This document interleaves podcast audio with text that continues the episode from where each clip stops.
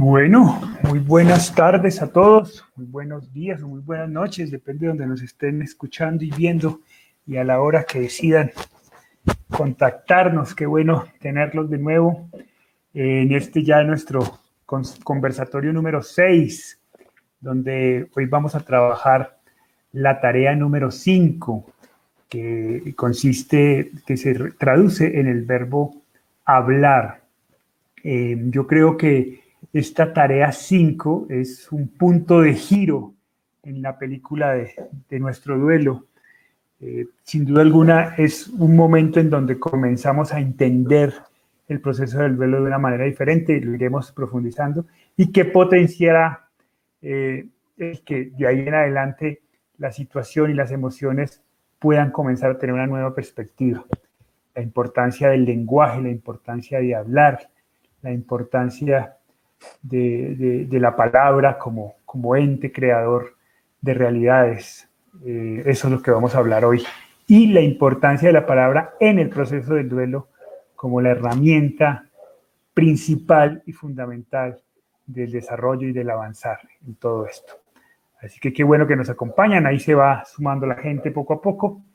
Eh, Chata, ¿cómo estás? Bien, mi Juli, gracias. Espero que tú también. Sí, yo también, afortunadamente. bueno, bendito Dios. Hola, Pa, ¿cómo vas? ¿Cómo estás? Muy bien, muy bien. Muy bien. Bueno, para quienes no tuvieron la oportunidad de estar, ahorita a las 4 de la tarde tuvimos nuestra primera entrevista con el experto. Vamos a procurar todas las semanas abrir este nuevo segmento Vamos a ver si hay un día que hacemos conversatorio y otro día hacemos entrevista con el experto, entendiendo por expertos profesionales, pero también familiares, amigos, personas que estén atravesando procesos de duelo y que lo hayan gestionado de manera positiva o no. También todas las experiencias nos funcionan. La, idea de este espacio también es invitar a un tercero a que se vincule y también nos pueda ayudar con sus, con sus reflexiones y ideas. Hoy hicimos la primera con Cristina Arroyo, una psicóloga que nos habló sobre cómo manejar el tema del duelo y de la muerte cuando tenemos eh, niños o adolescentes, jóvenes en casa. Creo que fue muy interesante, creo que Cristina dio unos puntos importantes que quienes estén atravesando por esto, eh, pues seguramente los pueden tener en cuenta y les va a ser muy útil. Así que ahí queda colgado en nuestra página de Facebook y en nuestra página de, en nuestro canal de YouTube. Eh, cuando el duelo pregunta. En YouTube lo pueden encontrar como cuando el duelo pregunta. Eh, Normalicia Verdugo nos saluda desde, desde La Paz, eh, desde el bello puerto de La Paz. un saludo para Norma. Bienvenida a nuestro conversatorio. Bueno, arranquemos. Tarea 5, hablar. yo quisiera preguntarles para que arrancáramos a charlar. ¿Por qué hablar? ¿Cuál es la importancia de hablar cuando estamos hablando del duelo, en este proceso del duelo? ¿Qué crees tú, padre? Sí, sin duda alguna, si hay una expresión del el poder creador del ser humano y para los creyentes el poder creador de los hijos del creador es el poder de la palabra. Eh, el, primer capítulo, el primer libro de la Biblia, el Génesis, es una descripción del poder de la palabra. El fiat, el hágase, hágase la luz y se hizo la luz. El poder de la palabra de Dios. Eh, luego el primer capítulo del Nuevo Testamento, el primer eh, libro, el de San Juan, también comienza con el poder de la palabra. Y el verbo se hizo carne. La palabra se hizo hecho, se hizo realidad. La palabra que era palabra se hizo de pronto acción, hecho, realidad. Y el verbo se hizo carne y habitó entre nosotros. Eh, los cristianos, ah, cuando escuchan ese libro sagrado, generalmente terminan diciendo palabra de Dios. Eh, para quienes eh, sienten que son hijos de ese Dios, pues obviamente son son creadores de universos, porque eh, hijo de tigre sale pintado. Y si, somos hijos de un creador de universos, pues seguramente tenemos ese poder de crear a través de la palabra. Posiblemente es una de las razones por las que muchos seres humanos estemos por aquí. Para el que no tiene esa creencia, igual. La palabra es la que rige, la que manda, la que dirige, la que dirige las cosas. Hay un, hay un fenómeno que yo creo que todos hemos vivido para darnos cuenta del poder tremendo que tiene la palabra. Por ejemplo, cuando estamos en una reunión o alguien, un amigo nos hace un elogio con ganas, hecho con convicción, ¡guau! Se nos arregló el día. Y para él pudo haber sido simplemente un pequeño piropo, algo sin mayor importancia, que lo dijo por cortesía, pero para nosotros nos queda resonando. Mira lo que dijo, caramba, qué maravilla, ¿no? Y nos arregla el día. Igual cuando nos dicen algo malo, cuando nos ofenden, cuando vamos manejando y cometemos alguna imprudencia y el carro que viene atrás nos alcanza y nos suelta una palabrota y nos dice alguna barbaridad, eso nos queda sonando. Esa persona que nos lo dijo era un, desconocido, pero la palabra tiene un poder tremendo y cuando se grita, ¡ah! tiene poder tremendo. De hecho, la, la violencia intrafamiliar se puede dar también por violencia verbal, por la violencia psicológica, por lo que te dicen. Y si te lo dice un ser que te quiere, tiene mucha más fuerza, sea en buen sentido o mal sentido, tiene una fuerza tremenda. La palabra. Entonces, cuando tenemos nuestro mundo al revés, después de la muerte de un ser querido, ¿por qué no hacemos uso de esa palabra que es creadora? Y lo primero es hablar decir cómo nos sentimos. Nosotros lo llamamos poner el disco. Ponemos nuestro disco. Para eso están los, grupos de apoyo, para poner el disco. Ahora a través del chat ponemos el disco. Decimos cómo nos sentimos. Hablamos, la palabra. Es la primera expresión. Decir, nunca aislarnos. Nunca decir, es que no quiero hablar de eso, no quiero No, quiero hablar de eso, porque lo quiero transformar. Y yo sé que yo soy el único que lo puedo transformar porque eso está en mi interior. Y lo voy a transformar a través de la, palabra, de lo que voy a decir. Entonces nos vamos a referir a ese poder de la palabra. Chévere. La, expresión era poner el cassette, pero ya no le entienden a uno las nuevas generaciones. Si uno dice poner el cassette, ya no, no saben qué es eso. Poner la, memoria USB. tampoco, ya no hay memoria USB. Ya tampoco colgarlo en la nube, compartirlo en la nube. Eh, Chata, ¿qué tan importante fue para ti poner el cassette? no, eso, mi hermano.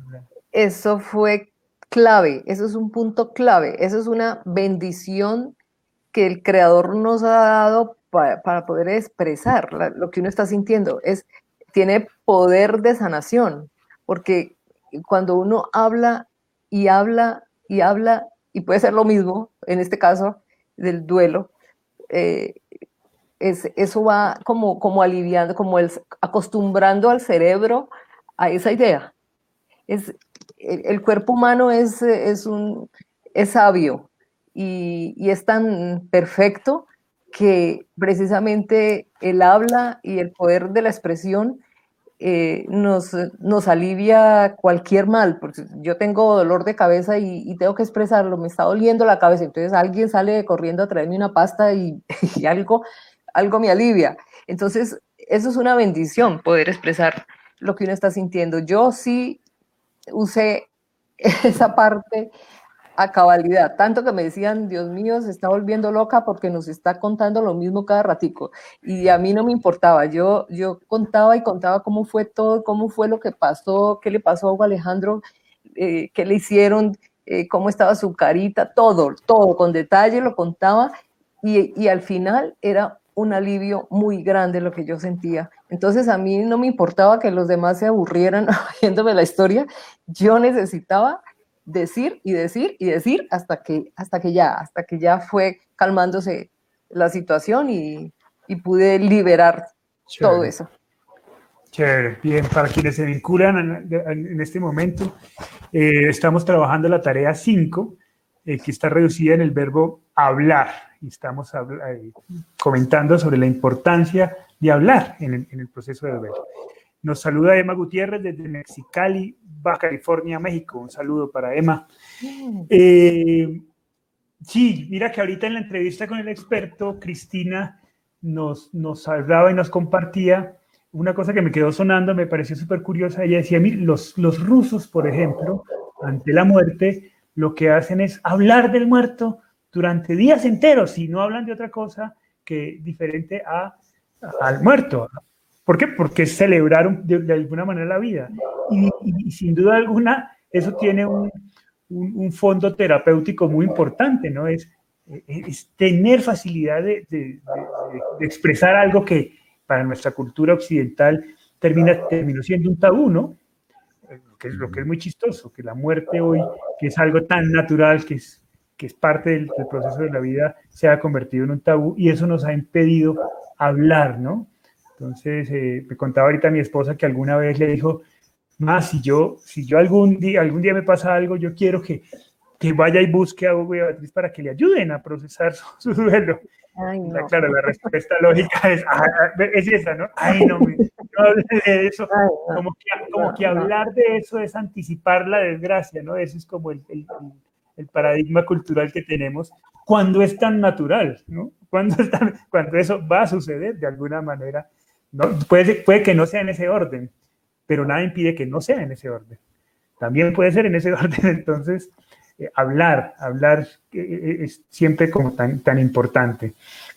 y ahora, la pregunta es para hablar de qué manera, porque sin duda alguna no se trata de, de hablar de cualquier manera. Hay, una forma específica en donde el hablar comienza a ser una herramienta fundamental de apoyo en el proceso del duelo, que cambia la película totalmente. Sí, al comienzo, en las primeras etapas del duelo, hay que hacer la tarea número uno, que es expresar. Entonces hablabas de los rituales que se pueden hacer en familia, en donde nos reunimos, vamos a hablar media hora de nuestro ser querido que murió y lo vamos a recordar, nuestras emociones, lo que estamos sintiendo, eh, lo vamos a recordar a veces con una lágrima, otras veces con una sonrisa, la mayor parte de las veces con una sonrisa cuando se hace esto en familia, ¿no? Se puede poner una, algo que mide el tiempo, una velita, alguna cosa que mide el tiempo para que eh, aprovechemos el tiempo, ¿no? Y, cada persona de la familia va a decir lo que está sintiendo, lo que aprendió de él, lo que más le gustaba de él, lo que más le gustaba de él, el momento más lindo que recuerda a su lado, el momento más lindo de esa persona, el momento más difícil, en el proceso, si fue una, una, enfermedad o algo, o momentos difíciles que vivió con esa persona, la, la, la frase más sabia eh, que dijo, la tontería más grande que se le ocurrió en algún momento decir, recordarlo, recordarlo, recordarlo, tal como sale, espontáneamente. Ese es un primer momento. Ese es el ritual de hablar de él, de hablar de él. Porque en la medida en que estamos hablando de él, estamos buscando expresar aquello que es inexpresable, el amor que le sentíamos. Y lo, y lo tratamos de compendiar en palabras. Y cuando lo hacemos, entonces lo vamos vinculando al corazón. Va quedando en nuestro corazón porque el esfuerzo de decir aquello que es inexpresable, eso que estoy sintiendo, decirlo con una palabra, muchas veces casi siempre decimos, es que no hay palabras para describirlo, me quedo corto, no importa, pero dilo, al decirlo, ahí queda impregnado en el corazón. Este es el sitio donde finalmente va a estar él, metido en la palabra. Entonces ese es un primer momento y estamos cumpliendo la primera tarea que es expresar es una em, forma muy reactiva de hablar, porque estamos hablando de emociones, reactiva. Ya. La, forma reactiva es expresar mis emociones, lo que estoy sintiendo. Eso es. Y eso es bueno, eso es muy bueno. Eso tiene grandes beneficios. Y es lo primero que tenemos que hacer. Con el tiempo vamos descubriendo que el poder de la palabra es todavía más profundo y que hay una forma diferente de decirlo y de hablar de nuestro ser querido, que hay una forma proactiva. ¿Qué es proactiva? Que invita a la acción, que está en pro de la acción, de tomar acción. El otro es reacción, es una acción que se produce reactivamente, que se produce automáticamente. La primera forma de hablar. La segunda forma de hablar es proactiva. Y la forma proactiva tiene un poder tremendo, porque está dándote la respuesta a esa emoción reactiva. Está diciéndote lo que tienes que hacer para manejar esa emoción reactiva. No te estás quedando simplemente en la expresión reactiva, sino que estás diciendo lo que tienes que hacer. Entonces, yo recomiendo siempre que se amarre la, la parte reactiva con una palabra mágica que da entrada a la parte proactiva. Decimos la, expresión reactiva. Este dolor es inmenso, yo sé, yo sé que nunca, nunca, nunca se me va a pasar. Esto cada día es peor, me siento terrible, yo quiero morirme. Esto hay que decirlo porque es lo que estoy sintiendo y esto se llama expresar y decirlo con entusiasmo. Pero ahora tomo las riendas y digo la palabra mágica. En la próxima reunión, en la próxima conversatorio decimos cuál es la palabra mágica o la decimos de una vez. No, de una vez, de una vez. De una, vez, de una vez. Entonces, después de expresarme reactivamente todo lo que he sentido, digo la palabra mágica. Pero, pero, muy corta, pero el pero tiene un poder tremendo. El, pero borra todo lo anterior. Y se puede usar para borrar lo bueno o lo malo. Cuando el, jefe nos llama a hacer una evaluación de desempeño y nos dice que tú eres un empleado muy importante, estás haciendo un excelente trabajo y cada vez mejoras y realmente... Pero inmediatamente se olvida todo, ¿no? Y, me, me regañó, porque después del pero viene el regaño y borró todo lo positivo. Igual podemos borrar todo lo negativo, todo lo reactivo con el pero. Y le damos paso a lo proactivo. Entonces, estoy desesperado, no sé qué hacer, mi vida no tiene sentido, estoy profundamente triste, yo lo único que quiero es morirme. Pero la vida sigue y tengo un reto conmigo mismo, con mi cuerpo, con mi vida, con mi familia, con mi esposa, con mis hijos. Yo no quiero seguir perdiendo. Tengo un trabajo, tengo que salir adelante. Y fundamentalmente tengo un reto con la memoria de mi ser querido que murió, que no lo voy a convertir en mi verdugo. Y voy a poner todo de mi parte para salir adelante y voy a buscar ayuda. Entonces el pero me impele, me obliga, me manda a hacer eso. ¿Está mal hacerlo reactivo? No, está bien, estoy cumpliendo con la tarea número uno que es expresar. Pero ahora voy a la tarea 5, que es la de hoy. Hablar proactivamente. ¿Y cómo ligo la tarea 1 con esta? A través de la palabra mágica, pero. Esto primero lo hacemos conscientemente. Cada vez que estemos hablando reactivamente, y me doy cuenta, estoy hablando reactivamente, no sé qué voy a hacer, estoy desesperado, ayer no pude dormir, eh, pues es terrible y de pronto me cogen unos ataques de angustia y de llanto terrible, ¿no es cierto? Pero yo sé que eso es necesario, el llanto es necesario para expresar mis emociones. ¿Qué tal que no pudiera llorar? Afortunadamente puedo llorar y tengo un espacio para llorar y se me entiende aquí en la casa cuando estoy llorando, ¿no? Y cuando, y, y, y, y anoche cuando no pude dormir, me levanté y me puse a leer un libro maravilloso de, crecimiento espiritual que me llenó el alma, me dio dos o tres cosas maravillosas y pude conciliar el sueño. Entonces, el pero me abre a una acción positiva. Es el poder del lenguaje proactivo. Vuelvo insisto, ¿quiere decir que no tengo derecho al lenguaje reactivo? Sí, es bueno, necesario, pero suficiente. Aprovechémoslo para dar el salto cuántico con el lenguaje proactivo.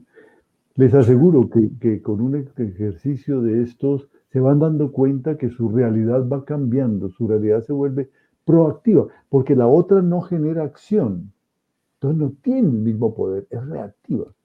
Pero el lenguaje proactivo es proacción. Y cuando hay una acción que voy a realizar, eso crea todavía con más poder. Las pirámides de Egipto fueron posibles porque se hablaron en lenguaje proactivo. Caramba, esto es muy costoso, vamos a demorar muchísimo tiempo eh, en hacer semejante monstruosidad de monumento. Pero vamos a rendirle un homenaje a nuestro faraón y vamos a ver cómo salimos adelante y con la ayuda del pueblo vamos a hacerlo. Eh, y seguramente alguien se decidió a la acción y empezó a ver la parte positiva de hacer las pirámides y para su cultura fue una cosa ahora nos puede parecer simplemente un monumento, pero para su cultura fue algo importante. Bien, un saludo a Silvia Neri Reyes, que siempre nos acompaña. Eh, estuvo en el conversatorio, estuvo en la entrevista y todas las, todas las conversatorias ha estado presente. Un abrazo muy fuerte para Silvia. ¿Cómo estás, Silvia? Bienvenida. Y Isabel Villegas dice, excelente, qué palabras tan sabias y alentadoras. Gracias por compartir tanto amor y tantas experiencias y saber eh, y no estamos solos en esto. Gracias, los amo. Eh, muchas gracias, Isabel. Gracias, Recordarles a todos, ¿no? Que por favor, esto es un conversatorio entre más de tres. Así que si alguien tiene una pregunta, nos quiere compartir alguna historia de sus emociones, pues siéntanse libres de escribirle y con mucho gusto vamos enriqueciendo este conversatorio eh, más y más. Hay una, hay una, parte importante de, todo, de esta tarea de hablar y es que, eh, claro, primero, mi papá lo ha dicho, la, importancia de comenzar a transformar un lenguaje reactivo en proactivo. Pero yo le sumaría una adicional y es la importancia de comenzar a llamar las cosas por su nombre. Lo veíamos ahorita también eh, en la entrevista con el experto, ¿no? Que es algo que nos cuesta mucho trabajo inicialmente, ¿no? Eh, entonces comenzamos a matizar algo que no tiene por qué ser matizado porque así sucedió. Entonces, no hablamos de cuando murió, sino cuando pasó lo que tenía que pasar, ese día desafortunado, y matizamos impedimos utilizar las palabras correctas para nombrar y llamar las cosas por su nombre. Chata, ¿a ti qué tan difícil te pareció decir mi hijo murió?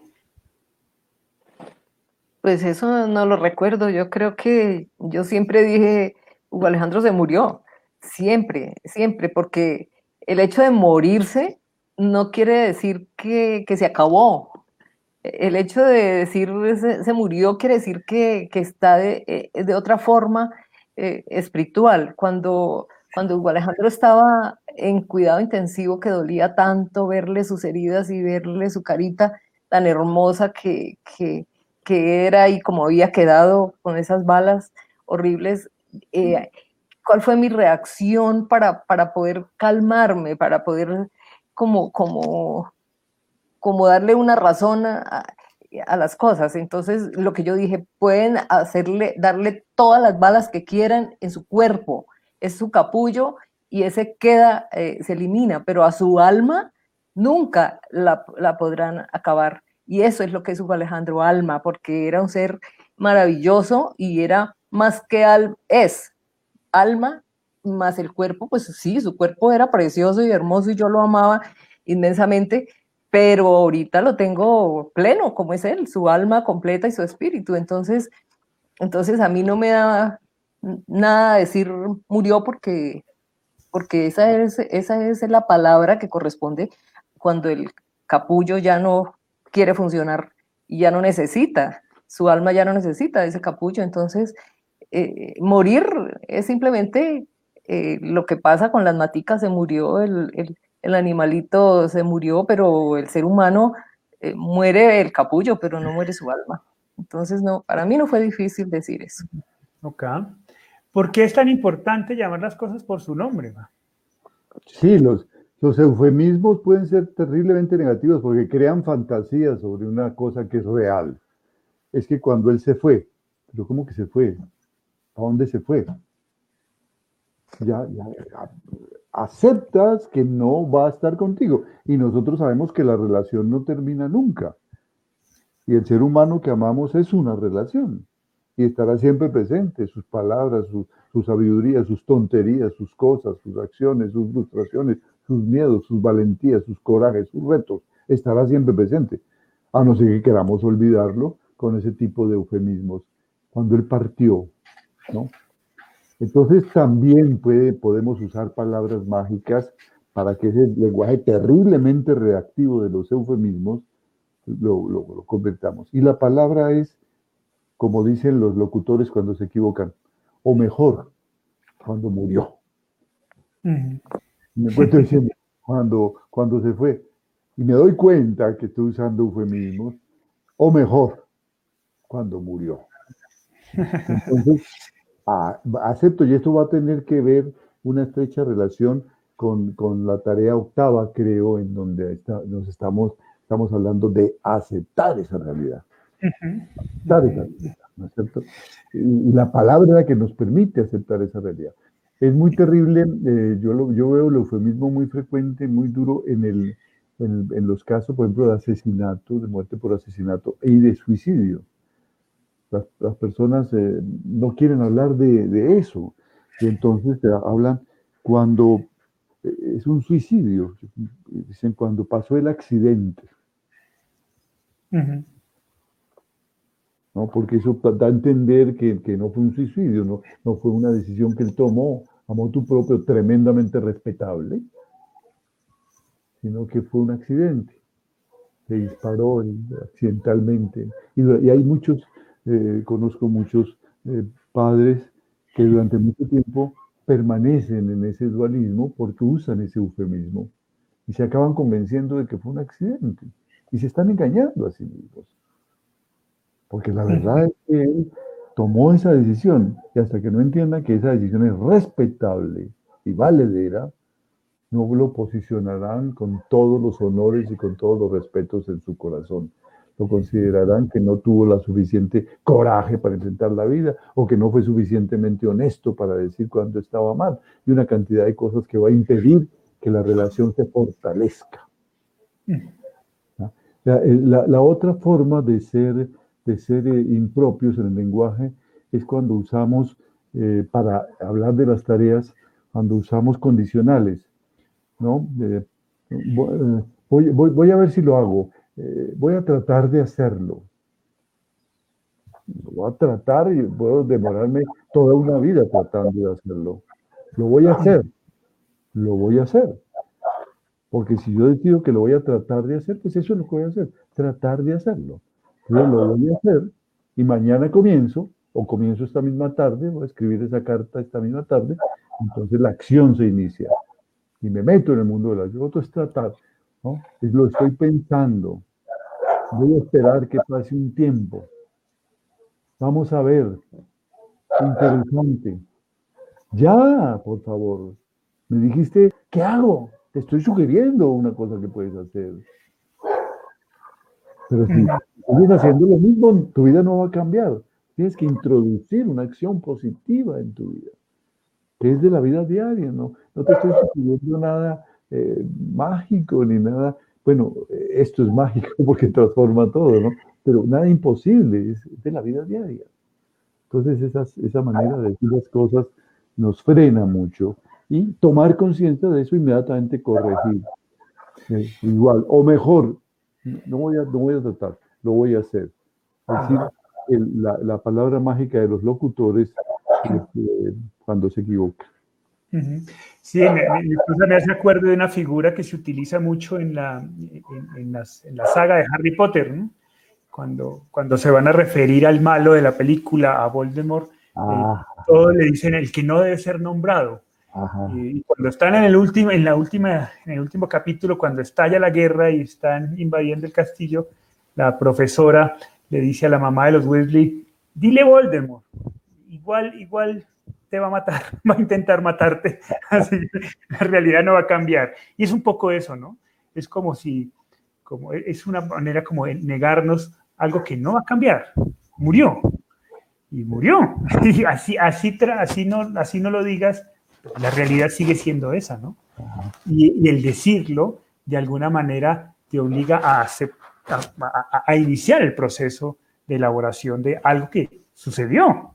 Pero mientras no lo nombres, pues es, un, intento fallido de, de, algo que no va a poder ser. El que no, es, el que no debe ser nombrado de igual manera te va a intentar matar. Así que dile como quieras, porque no va a cambiar la realidad. Es, interesante. En las primeras culturas de la historia de la humanidad se evitaba nombrar inclusive el nombre de Dios. se sentía tan lejano y tan poderoso que era un irrespeto hacerlo. Entonces el hombre no encontraba cercanía con esa creencia. Por eso era un Dios, un Dios eh, tremendamente castigador, era un Dios terrible, ¿no? Porque estaba lejano y no había que nombrarlo, porque de pronto él oía que lo estábamos nombrando y se venía por aquí y hacía barbaridades. Entonces había, el respeto se confundía muchísimo con... Así es. Bueno, Silvia, Silvia Eri Reyes eh, nos comparte, eh, ya, ya intentando hacer uso de, de la sugerencia que le damos, dice, sí, es doloroso, pero tengo que salir adelante. Encontré un libro de Raymond Moody, Vida después de la vida. Me motivó mucho saber que se han hecho entrevistas a personas que se les ha declarado clínicamente muertas y han sido reanimadas. Las experiencias hermosas de esa luz y ver a seres queridos que ya han partido, no sé por qué, pero me tranquilizó mucho. Eh, Isabel Villegas eh, nos dice, cuando murió mi hermano fue muy difícil y sin quererlo y sin pensarlo, yo hablaba y hablaba y hablaba de él todo el tiempo. De él como si, de él como, de cómo pasó, de lo que pasó, de lo que se hizo, de cómo era, de lo que, de lo que él hacía, en fin, mil cosas sobre él. Y sin querer, creo yo, eso fue una terapia para mí sin duda alguna, es compartir, ese hablar se convierte, ¿no? Ese poner a rodar el cassette se convierte en una, en una terapia muy, muy interesante. Pero, en eso de, hablar es muy importante que la familia sepa que es un inicio de sanación para el duelo, porque cuando uno quiere hablar y la familia no quiere, lógico que uno llora, apenas está reciente y llora y lo recuerda y llora y llora y la, y la familia no quiere que uno llore, entonces, eso es muy complicado poder uno, no lo dejan hablar. Entonces, eh, por eso es importante que la familia se entere que esto es una, un medio de sanación y que ahí se inicia todo.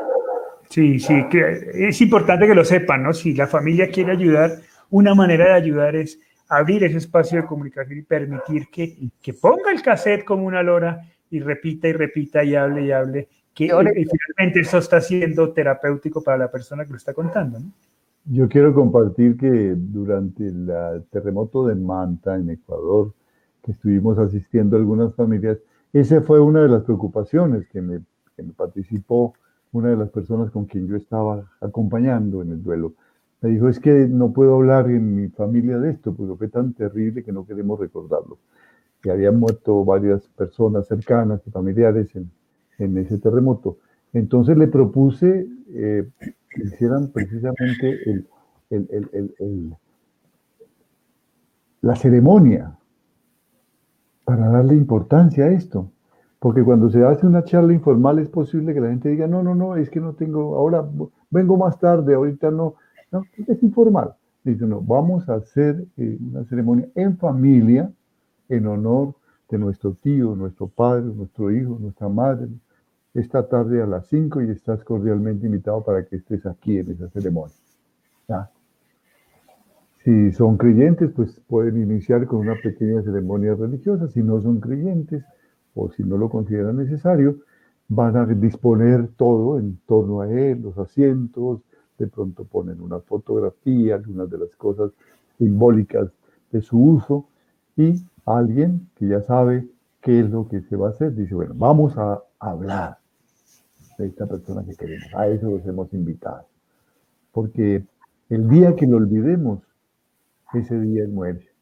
Como en la bellísima película mexicana de Walt Disney, Coco. de Coco, de Recuérdame. Recuérdame para seguir vivo. Eh, eh, lo vamos a recordar. Eso, a eso hemos venido. Entonces ya están allí, ¿no? Y entonces empiezan a entender. Alguno de pronto no va a decir nada, pero se da cuenta que, que los otros lo dicen y lo dicen con el alma, otros lo dicen con entusiasmo, eh, y, se, y, se, intenta hasta que la gente aprende a hablar, y se invita a la familia a hacerlo. Me haces acuerdo de, bueno, con, con motivo de, la muerte de mi hermano, una de las decisiones importantes que yo tomé fue hacer mi práctica universitaria en una zona de conflicto, ¿no? Con una organización que acompañaba desplazados de guerra. Y una de las veredas que nosotros acompañábamos quedaba como a 45 minutos en río por el río Magdalena, eh, desde Barranca Bermeja, bajaba uno por el río en, barco, en chalupa, y de ahí caminaba otros 45 minutos monte adentro, encontrábamos una vereda que se llamaba La Felicidad. Y esa vereda la acompañábamos porque fue víctima, eran unos campesinos que desde toda su vida vivían ahí, y eh, en algún momento cuando hubo un enfrentamiento entre la guerrilla y el ejército, eh, ellos se encontraron en el medio y la guerrilla muchas, usó sus casas como, como barrera para, para protegerse y el ejército bombardeó ese lugar. Eh, entonces muchos perdieron sus casas. Y, entonces nosotros acompañamos ese proceso de, de, retorno de la gente y de reconstrucción, no solo de lo material, sino de su proyecto de vida. Entonces, durante mucho tiempo hubo una discusión al interior de la organización de cómo saber cuál es el indicador de que la, la comunidad estaba saliendo adelante y había comenzado a sanar las heridas. Y un indicador que encontramos, justo teniendo la experiencia con ellos, fue el que la gente podía hablar. Una tarde, una noche, nos quedamos charlando con los campesinos, ese lugar no tenía luz eléctrica, entonces ellos hacían ah, normalmente una fogatica, prendían unas hierbas para que los zancudos se espantaran y nos sentamos a hablar. Y a mí me dio por preguntarles cómo había sido el día del desplazamiento, cómo había sido el día del bombardeo. Y comenzaron, toda la comunidad comenzó a contarnos qué había pasado. Y, hubo un momento en donde alguien comenzó a recordar que había una de ellas que se negaba a salir del lugar caían las bombas y ella se negaba a salir y que gritaba, a mí no me sacan de acá, yo muerta, pero yo no salgo de mi casa, yo no salgo de mi casa, hasta que cayó una bomba al lado de la casa. Y apenas escuchó el estruendo, la señora salió a perder de la casa. Cuando cuenta eso el campesino, todos sueltan la carcajada y comienzan a reírse y comienzan a contar historias que eh, en realidad eran muy trágicas, pero todos a reírse del tema y a burlarse de las reacciones de cada uno y a reírse del, del, del, dolor que habían sufrido, ¿no? Y mientras tanto, de pronto alguien lloraba recordando, pero volvía. Eso para nosotros era un indicador de que las heridas habían comenzado a sanar, porque tenía la gente capacidad de hablar del hecho y de hablarlo sin hacerse daño. Entonces eso era muy importante, ¿no? La importancia de hablar y de contar las cosas tal como sucedieron. Bien, Patricia Durán eh, nos dice, mi hijo se suicidó hace un año y cinco meses, aún hablo de él, está en todo lo que hago, eh, hasta el almuerzo, tengo muchas cosas que contar y mi esposo se enoja. Yo le contesto que lo tengo vivo en mi corazón. Así es, Patricia, y es tu derecho inmenso. Qué maravilla. Y sobre todo en estos casos donde la, sociedad todavía tiene que caminar mucho para entender estas decisiones profundas de una persona, como son el suicidio, profundamente respetables. Es que se necesita a veces mucho coraje, o no a veces, se necesita siempre mucho coraje para enfrentar la vida y cuando algo nos hace cortocircuito allá en el sistema límbico, ¿eh? ese pedúnculo que que, que une el sistema eh, reptil con, con, la, con la glándula, con, que, que, produce todas las neuronas y, maneja las emociones, todo se ve negro, todo se ve negro. Y, hay que tomar una decisión para salir de ese infierno. Es curioso que, que la mayoría, la gran parte de los suicidas, muchos más, son personas creyentes. Hay más suicidas que son creyentes en un cielo que suicidas ateos. Los suicidas ateos se suicidan por razones de honor. Eh, los suicidas creyentes se suicidan porque creen que, debe, tiene que haber una salida, algo que valga la pena, que, porque ese absurdo de la vida que no entiende, que no pueden elaborar porque hizo cortocircuito su sistema reptil. No puede ser así, tiene que haber algo diferente. Entonces, la fe les dice, el cielo y seguramente voy a ser perdonado por esto, ¿no? Y se van. Eh, otros desde mucho atrás traen esta programación. Recuerdo un, un amigo que, la, que, que, se suicidó y dejó una carta en donde explicaba que desde niño sabía que tenía que ser así. Y vivió 32 años porque sabía que a los 32 años debía suicidarse. Y durante esos 32 años trató de encontrar razones para no hacerlo. Y estudió filosofía, y estudió historia de la filosofía, y estudió filología, y estudió lengua, y estudió religiones, tratando de encontrar respuestas para su angustia existencial. Y dice, y no las encontré. Todo era nada. Y dice, y me voy y le dejo nada a nadie. Son las últimas palabras de su carta, ¿no? Había un, un cortocircuito profundo. Entonces, reverenciamos eso. Una cultura anterior despreciaba eso. Incluso se les negaba la sepultura a los suicidas. Afortunadamente ya no somos tan bárbaros. Respetar las decisiones de los demás. Entonces, eh, y hablar de esto. Sí, el, comentario de Patricia frente a su esposo y este que nos hace Emma me hace, voy a leerlo, lo que nos comenta Emma y luego lo comento yo. Dice, mi hijo murió hace un año y siete meses de cáncer y fue muy doloroso ver cómo esa enfermedad lo sacaba. Yo hablo mucho de él y recuerdo muchas vivencias y sí me ayuda mucho, pero a mi familia no le gusta verme llorar y para mí es un desahogo. Los momentos más dolorosos es cuando rezo y cada que puedo eh, a Dios por el alma de mi hijo es cuando se me parte el corazón. A mi esposo no le gusta hablar de él. Yo, yo creo que también cada, existe un espacio indicado para hablar, ¿no? Y un tiempo indicado para hablar. Entonces, ojalá pueda ser en familia y ojalá la familia pudiera ser el punto de apoyo en ese proceso de terapia. Pero si no lo es, pues busquemos unos espacios, ¿no? Los grupos de apoyo son, son ese espacio a veces para que... Los grupos de apoyo, los rituales, pero inclusive ser asertivo, ¿no? Porque uno no... Eh, no va a hablar siempre a toda hora de, su dolor porque puede incomodar, pero eh, cuando invitamos a un ritual es porque necesito hablar. No, que no hagas que a mí me molesta. Bueno, si tú no me vas a acompañar, respeto tu decisión, pero lo vamos a hacer. Me encantaría que fueras, para que vieras que esto es un acto de respeto profundo a la memoria de nuestro ser querido, de nuestro hijo, y es una terapia que quiero hacer. Y quiero estar con mis seres queridos. Si quieres realmente ayudarme, te invito a que aceptes esta invitación y no me niegues el derecho que tengo a hacerlo.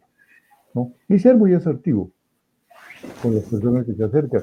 Eh, y, estoy claro en esto, les dices, estoy claro en esto, no estoy improvisando, es parte de mi proceso, necesito hacerlo.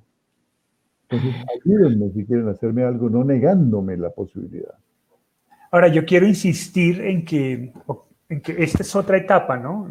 La tarea uno era expresar, como ya lo hemos dicho, pero la tarea cinco de hablar nos estamos refiriendo a un hablar proactivo, ¿no? Entonces, también yo quisiera invitar a que pensáramos cómo estamos contando esa, esa historia a, a, nuestra familia, ¿no? Si esa historia siempre es reactiva, pues claro que llega un momento en que en que, hay que, en que hay que comenzar a cambiar la historia, ¿no? Y hay que comenzar quizás a contar esa misma historia, pero de una manera mucho más proactiva, mucho más positiva. Y quizás ese cambio también pueda facilitar el espacio que la familia pueda abrir alrededor, ¿no? Independientemente de si lloramos o no, ahí hay un mensaje ya un poco más positivo que indica que hay buenos síntomas detrás del proceso. Y lo podemos decir con el lenguaje hablado en ese ritual o con el lenguaje escrito.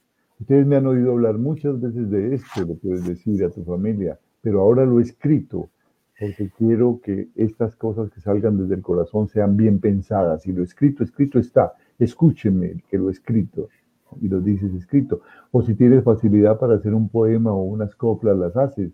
Y si de pronto puedes intentar hacer una canción para decirlo, lo haces o de pronto lo haces a través de una pintura que exprese esperanza, donde vas a utilizar colores de esperanza, colores de, naturaleza, de paisaje, no, grises y oscuros y ocres, sino esto es lo que yo me veo en mi vida futura, acompañado de ustedes, de mi familia. Puede ser una, pintura muy sencilla, fue invitar a todos a hacer una pintura. ¿Cómo nos vemos en un próximo futuro sin nuestro hijo aquí en esta familia, sin nuestro padre en nuestra familia, que era el que traía el sustento y ahora lo necesitamos a él para todo el sustento económico? ¿Qué vamos a hacer? ¿Qué programa? Pintémoslo. Y entonces compramos unas cajas de color y le decimos. hay formas proactivas, muchas formas proactivas de decir lo mismo. Y sí, evitar siempre hablar en forma reactiva porque eh, cuando eso no progresa, no, no existe el pero, nunca lo el pero, pues es, me quedé atrapado. Y, obviamente eso genera angustia en quienes están escuchando, ¿no? Se te dice, no, no, no, no pasa nada, sigue peor. Claro. Chata, ¿cuáles eran tus espacios de desahogo, de, de, hablar? No, yo, yo como de primerazo me pedí. Con el que cayera. mi trabajo y, ya trabajando entre paciente y paciente, yo soltaba todo de la historia y repetía y repetía. Pobrecito. Los pacientes. Pobrecitos, mis pacientes y, y estudiar, qué pecadito. Eh, pero me aguantaban y como me querían, entonces eh, ellos aguantaban todo lo que yo dijera porque sabía que lo necesitaba. Era, es, es un medio de, de subsistir. Entonces, y, y, como llegué de Bogotá, llegué a Cali, donde mis amigos del alma, Amparito y Luis, y las niñas que eh, vivieron con Hugo Alejandro tantas cosas, juegos y tantas cosas lindas. Entonces eh, llegué a un sitio ideal porque ellos sabían mi historia y, a pesar de que la sabían, me la escuchaban las veces que fuera necesario y lloraban conmigo. Entonces, eh, para mí, gracias a Dios, pude hacer todo eso y, y, la sanación fue muy rápida. Y también de pronto escribir, escribir, pintar. Eh, el, Hugo Alejandro, la pintura, ese, fue una cosa hermosa porque, porque pude pintarlo.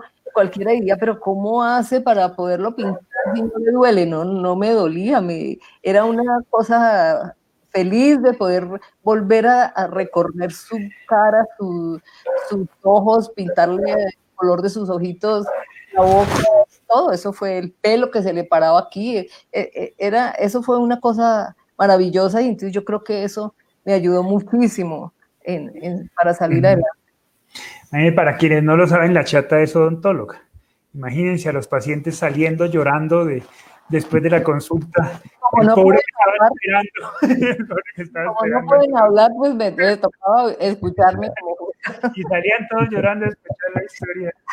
la gente creía que era por la odontóloga aquí. Los bueno. con la boca abierta. Mari, el Bosque nos dice, una disculpa, se me hizo tarde para entrar, pero ya estoy aquí presente. Bienvenida, María el Bosque. Qué bueno que nos acompañas. Bueno, estoy colgado con dos comentarios que nos han hecho quisiera compartir.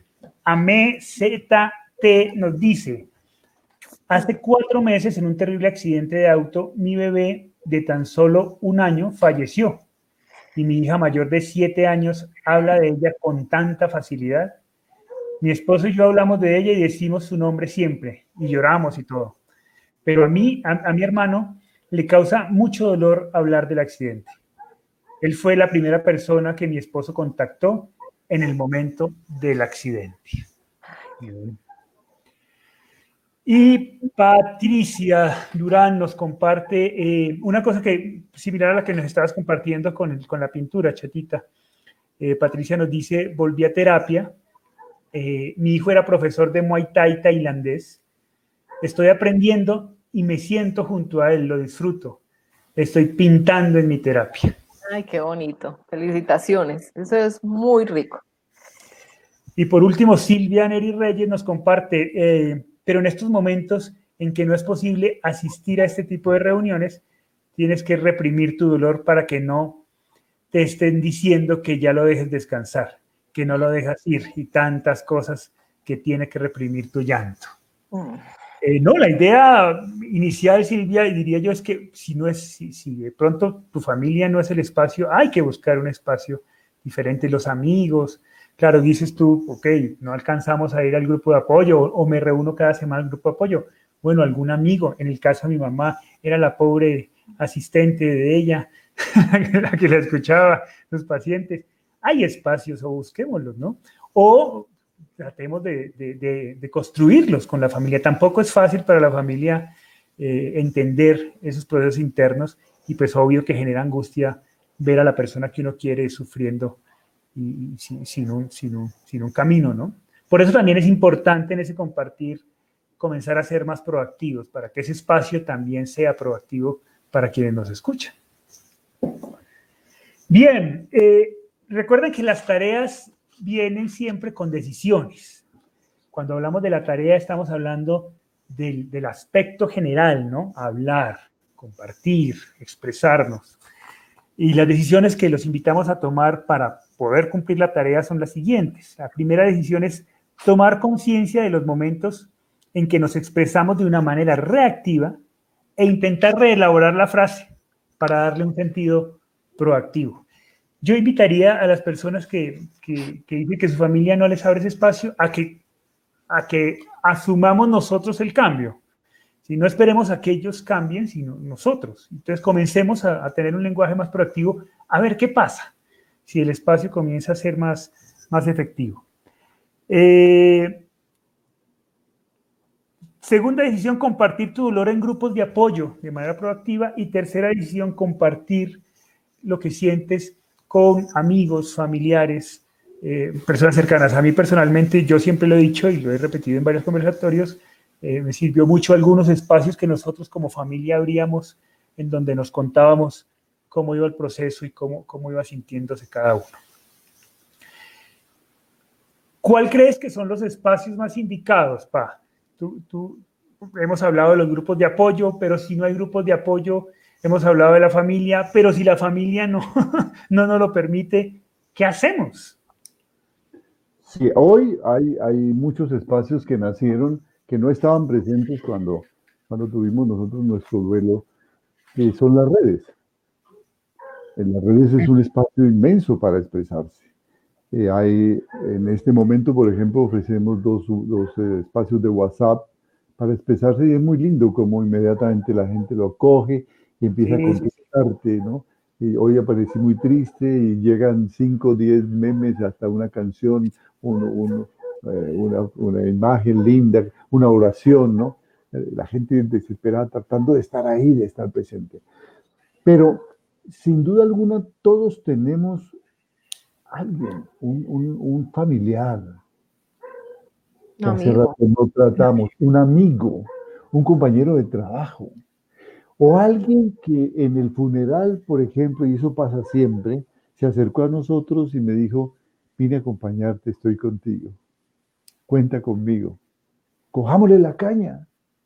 Y entonces lo llamamos, tú me dijiste cuenta que puedo contar contigo, ¿no es cierto? Pues quiero que me escuches. ¿Cuándo nos vemos? Ahora es difícil verse en estos tiempos de pandemia. ¿Cuándo hablamos? Hablamos a través del teléfono. Y quiero que me escuches, necesito contarle. Y eso va a ser un, un tremendo honor, un tremendo halago en el buen sentido para ese amigo, porque se va a sentir tremendamente útil. Claro que sí, cuenta conmigo dímelo todo. Te, lo estás invitando a que te escuche, a que te escuche, no a que te reprenda, ni siquiera que te dé consejos. Entonces busca a esa persona, siempre hay una, aparece una luz en alguna parte, o en tu mente recuerdas un amigo a quien puedes acudir, un familiar, un vecino en que tienes confianza y que te puede dedicar un tiempo, o esa persona que se acercó te saludó especialmente con cariño y te dijo, eh, lo he sentido mucho, eh, estoy contigo, me duele mucho, cuenta conmigo. Entonces, cógele la caña y cuenta con él. No necesitas muchas personas, necesitas una persona que te escuche. Una, con una es suficiente. Que te escuche. y, que no te diga, no llores porque eso te hace daño, o, no dejas descansada a tu ser Sí, en ese sentido, hasta los espacios terapéuticos pueden llegar a ser útiles, ¿no? Por simple necesidad de, conversar y de tener a alguien. El caso es que hay que buscar el espacio adecuado, ¿no? Si la familia no es, ok, hay que entenderlos porque no es fácil, no, no, saben cómo responder, pero siempre hay un espacio, siempre hay un momento, siempre hay alguien a quien podemos acercarnos y de pronto hablar. eso por un lado. Y por otro lado, quiero ser insistente en esto, ¿no? También comenzar a cambiar nuestro discurso hacia una manera más, más proactiva de ver el dolor que estamos sintiendo antes que ser reactivos ante las emociones. Sin, sin satanizar la, reactividad, ¿no? Que, en cierta medida es fundamental, pero que hay que comenzar a transformarla, ¿no? Por ejemplo, reunir a la familia y decirle, eh, necesito tenerlos aquí porque les tengo una noticia, quiero hablar con ustedes, quiero, quiero compartirles algo y puedo pedir su consejo. Y cuando llegan los sorprendes con cosas como, por ejemplo, eh, he decidido dar un espacio para aprender algo de este dolor y trascenderlo. Y por eso he decidido matricularme en la universidad, para hacer esa carrera que, que siempre he querido hacer y lo voy a hacer en honor a mi hijo o a mi esposo o a mi hermano o a quien sea, ¿no? en su nombre, en su memoria. ¿Qué opinan? Ah, pero tú estás muy viejo para esto, entonces no lo puedo hacer. Otro dirá, no, no, no, claro que sí. Bueno, entonces cuento con el apoyo de ustedes y conviertes la, la apertura en un espacio proactivo. Y entonces ahora podemos hablar de él. ¿Por qué les digo esto? Porque él siempre fue un luchador, porque él siempre fue una persona que iba para adelante y lo recuerdo en esos momentos difíciles que tenía en la vida cuando decidió irse a estudiar y entonces me dejó esa, ese, ese, tremendo eh, enseñanza. Yo quiero seguir esa enseñanza, ¿no? Quiero hacerlo. O quiero pintar como él pintaba, o quiero tocar la guitarra como él la tocaba, o quiero cantar parecido a lo que él cantaba, ¿no? Entonces le das un mensaje proactivo a tu familia y les, acompañas y les invitas a que te acompañen. Cambiar el discurso, como lo dices, con, un algo, una acción que he decidido hacer. Sí. mí, por ejemplo, a, mí, ZT nos dice, gracias a Dios estamos tomando terapia con una tanatóloga preciosa y ese ha podido ser nuestro espacio para hablar y desahogarse sin causar dolor a los demás familiares. Ese, por ejemplo, es una solución y una salida. Lo importante es encontrar ese espacio de, comunicación que puede ser importante. Bien, se nos acabó el tiempo, esto se pasó muy rápido. Muchas gracias a todos. Esperamos que el, conversatorio de hoy haya sido muy útil. Es quizás uno de los más prácticos, como les digo, es el punto de giro. Eh, es el punto de giro para comenzar a, cambiar el cassette. Eh, yo creo que es el, lado B del cassette para los de nuestra generación que entienden los asuntos. Si hay gente joven escuchándonos, lo sentimos. Vayan, investiguen qué es un cassette, el lado A y el lado B. para que entendemos, creo que es la manera de ponernos el, el, otro lado y comenzar a transformar. Una última, Mary, Mary El Bosque nos dice, pues les cuento que a través de este grupo nos conocimos un chico de Ecuador y muy lindo y chévere, como dicen ustedes, me ha escuchado y podemos hablar de cómo va nuestro día. bueno, también invitarlos a que participen para quienes no están en los grupos de apoyo que tenemos, nos escriben en Facebook y con mucho gusto los escribimos, y a que se afilien, a que se suscriban a nuestro canal de YouTube. Eh, lo búsquenlo en YouTube como Cuando el Duelo Pregunta. Y ahí le dicen suscribirse y ahí les va a salir una campanita, activan la campanita y la campanita les avisa cada vez que nosotros montamos. Si no pueden estar en los conversatorios, pues ahí vamos, van a estar montados también los videos en el canal de YouTube. Muchas gracias, Chatita, muchas gracias, Pa. Gracias a ti. Gracias a ti, muchas gracias. gracias a todos los que han estado con nosotros.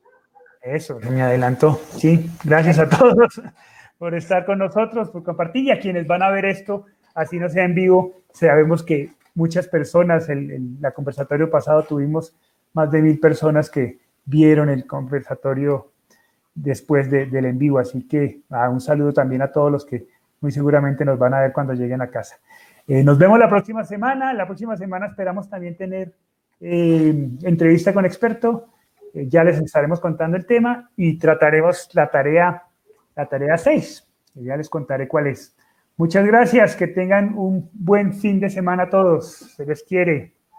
Chao.